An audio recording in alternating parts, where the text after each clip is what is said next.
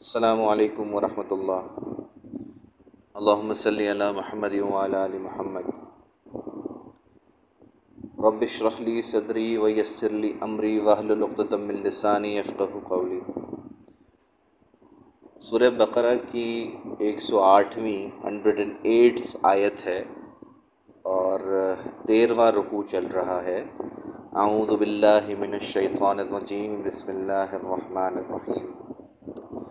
ام تریدون ان تسألوا رسولکم کما سئل موسیٰ من قبل؟ ومن يتبدل الكفر بالایمان فقد ضل سواء السبیل کیا تم یہ چاہتے ہو کہ اپنے پیغمبر سے اسی طرح کے سوال کرو جس طرح کے سوال پہلے موسیٰ سے کیے گئے تھے؟ اور جس شخص نے ایمان چھوڑ کر بدلے میں کفر لیا، وہ سیدھے رستے سے بھٹک گیا۔ موسیٰ سے یہ کہا گیا تھا کہ جب تک اللہ کو نہ دیکھ لیں گے، ایمان نہیں لائیں گے۔ اور اس طرح کے بہت سارے اور فضول قسم کے مطالبات سامنے رکھے گئے تھے۔ یہاں مسلمانوں کو آگاہ کیا جا رہا ہے کہ اس روش سے باز رہو۔ دوسری بات، منافقین جو اہل ایمان کی صفوں میں تھے مذہب بین ذالک کی کیفیت میں ہوتے ہیں۔ یعنی بیچ میں کہیں لٹکے ہوئے ہوتے ہیں۔ ان کا دونوں طرف جانے کا امکان ہوتا ہے۔ یا تو یکسو ہو کر ایمان لے لیں یا کفر کے اندھیروں میں ڈوب جائیں۔ تو آیت کا دوسرا حصہ ان کے بارے میں ہے۔ ودا کثیر من اہل الکتاب لو یردونکم من بعد ایمانکم کفارا حسد من عند انفسهم من بعد ما تبین لهم الحق فاعفوا واصفحوا حتى یأتی اللہ بامره ان اللہ علی کل شیء قدیر بہت سے اہل کتاب اپنے دل کی جلن سے یہ چاہتے ہیں کہ ایمان لا چکنے کے بعد تم کو پھر کافر بنا دیں۔ حالانکہ ان پہ حق ظاہر ہو چکا ہے۔ تو تم معاف کر دو اور درگزر کرو۔ یہاں تک کہ اللہ اپنا دوسرا حکم بھیجے۔ بے شک اللہ ہر بات پر قادر ہے۔ یہاں منافقین کی حالت مدینہ میں ایسی ہو گئی تھی جیسے دم کٹی بلی ہو۔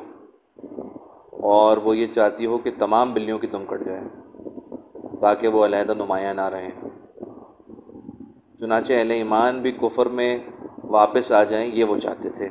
اور یہ سب وہ حسد کی وجہ سے کر رہے تھے۔ فعفو وصفہو تو معاف کر دو اور درگزر کرو۔ یہ بڑا امپورٹنٹ مقام ہے۔ تم جانتے ہو کہ آستین کے سانپ ہیں یہ، لیکن ابھی انہیں مت چھیڑو، انہیں ڈورمنٹ پڑے رہنے دو۔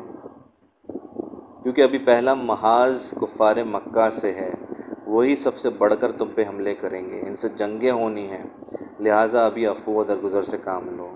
آخر غلبہ حاصل ہو جائے گا انشاءاللہ۔ باہر کے دشمنوں سے نمٹ نمٹ لو گے تو پھر اس کے بعد ان کو بھی کیفر کردار تک پہنچا دینا۔ وقیم الصلاۃ و آت الزکۃ وما تقدم لانفسکم من خیر تجدوه۔ ان اللہ ان اللہ بما تعملون بصیر اور نماز ادا کرتے رہو اور زکوٰۃ دیتے رہو اور جو بھلائی اپنے لیے آگے بھیج رکھو گے، اس کو اللہ کے ہاں پا لو گے۔ کچھ شک نہیں، اللہ تمہارے سب کاموں کو دیکھ رہا ہے۔ وقول وقول اللہ قل الجنت اللہ من کا نحود نو نصارہ دل کا ہم قلحات برحان صادقین۔ اور یہودی اور عیسائی کہتے ہیں کہ یہودیوں اور عیسائیوں کے سوا کوئی بہشت میں نہیں جائے گا۔ یہ ان لوگوں کے خیالات باطل ہیں۔ اے پیغمبر، ان سے کہہ دیجیے کہ اگر یہ سچے ہیں تو دلیل پیش کریں۔ اب مسلمانوں کے مقابلے میں یہودی اور عیسائی ایک ہو گئے تھے۔ یہ تو ہمارے یہاں بھی ہوتا ہے۔ اہل حدیث کے خلاف دیوبندی اور بریلوی متحد ہو جائیں گے۔ اہل تشیعوں کے مقابلے میں یہ تینوں ایک جگہ پہ آ جائیں گے۔ یہی تو ہوتا رہا ہے۔ کہ جب تک مشترکہ دشمن نظر آئے تو بڑے بڑے اختلافات کے باوجود متحدہ محاذ بنا لیتے ہیں۔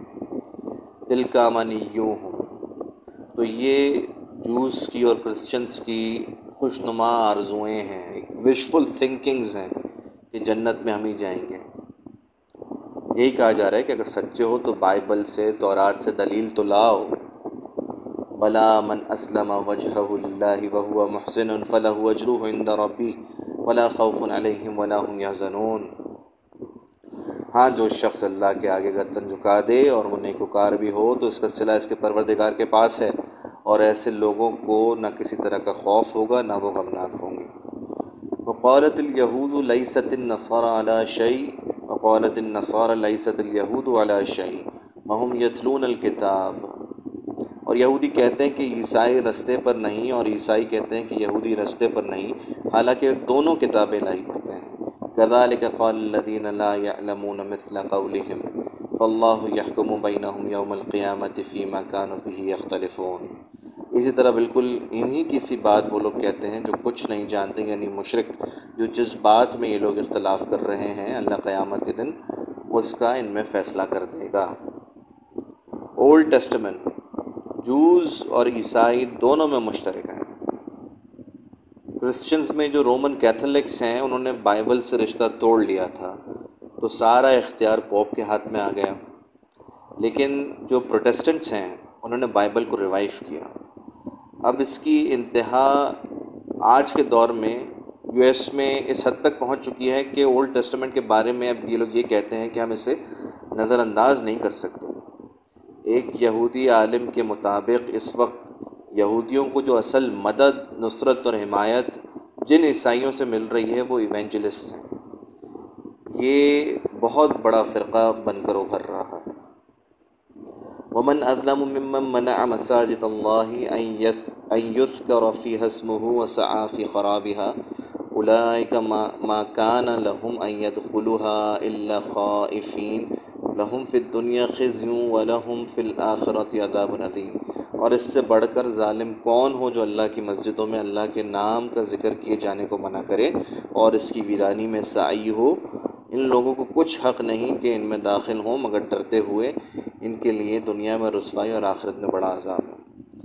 اب یہاں پینڈولم شفٹ ہو رہا ہے، واپس مشرقین مکہ کی طرف۔ ان کا ذکر ہو رہا ہے۔ کہ مسلمانوں کو انہوں نے مسجد حرام میں داخلے سے محروم کر دیا گیا تھا۔ سن چھ ہجری میں حضور کی قیادت میں عمرے کا سفر باندھا گیا۔ تو لہ ادیبیہ ہوئی اور مسلمانوں کو عمرے کے بغیر واپس آنا پڑا۔ نیکسٹ ایئر پھر عمرے کی اجازت ملی۔ تو یہ سات برس اہل ایمان پر بہت شاخ گزرے تھے۔ اسی ظلم کا ذکر ہو رہا ہے۔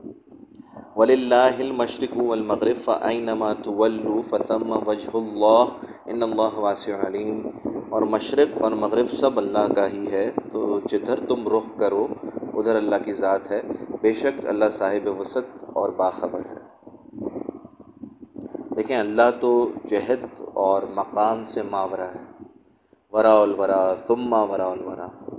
غالب نے خوب کہا تھا کہ قبلے کو اہل نظر قبلہ نما کہتے ہیں۔ یہی بات ہے کہ یکسانیت اور اجتماعیت دینے کے لیے سمجھیں کہ ایک چیز کو قبلہ بنا دیا گیا۔ اللہ تو بہت وسعت والا ہے۔ کوئی سمت اس کے لیے محدود نہیں، وہ ہر شے کا جاننے والا ہے۔ دراصل یہاں تحویل قبلہ یعنی چینج آف قبلہ کی تمہید باندھی جا رہی ہے۔ کیونکہ آگے جا کے اب قبلہ بدلا جائے گا اور مسلمانوں کو خیر امت کی حیثیت سے مسلمانوں کی انسٹالیشن ہونے والی ہے۔ وآخر الدعوانا الحمد للہ رب العالمین۔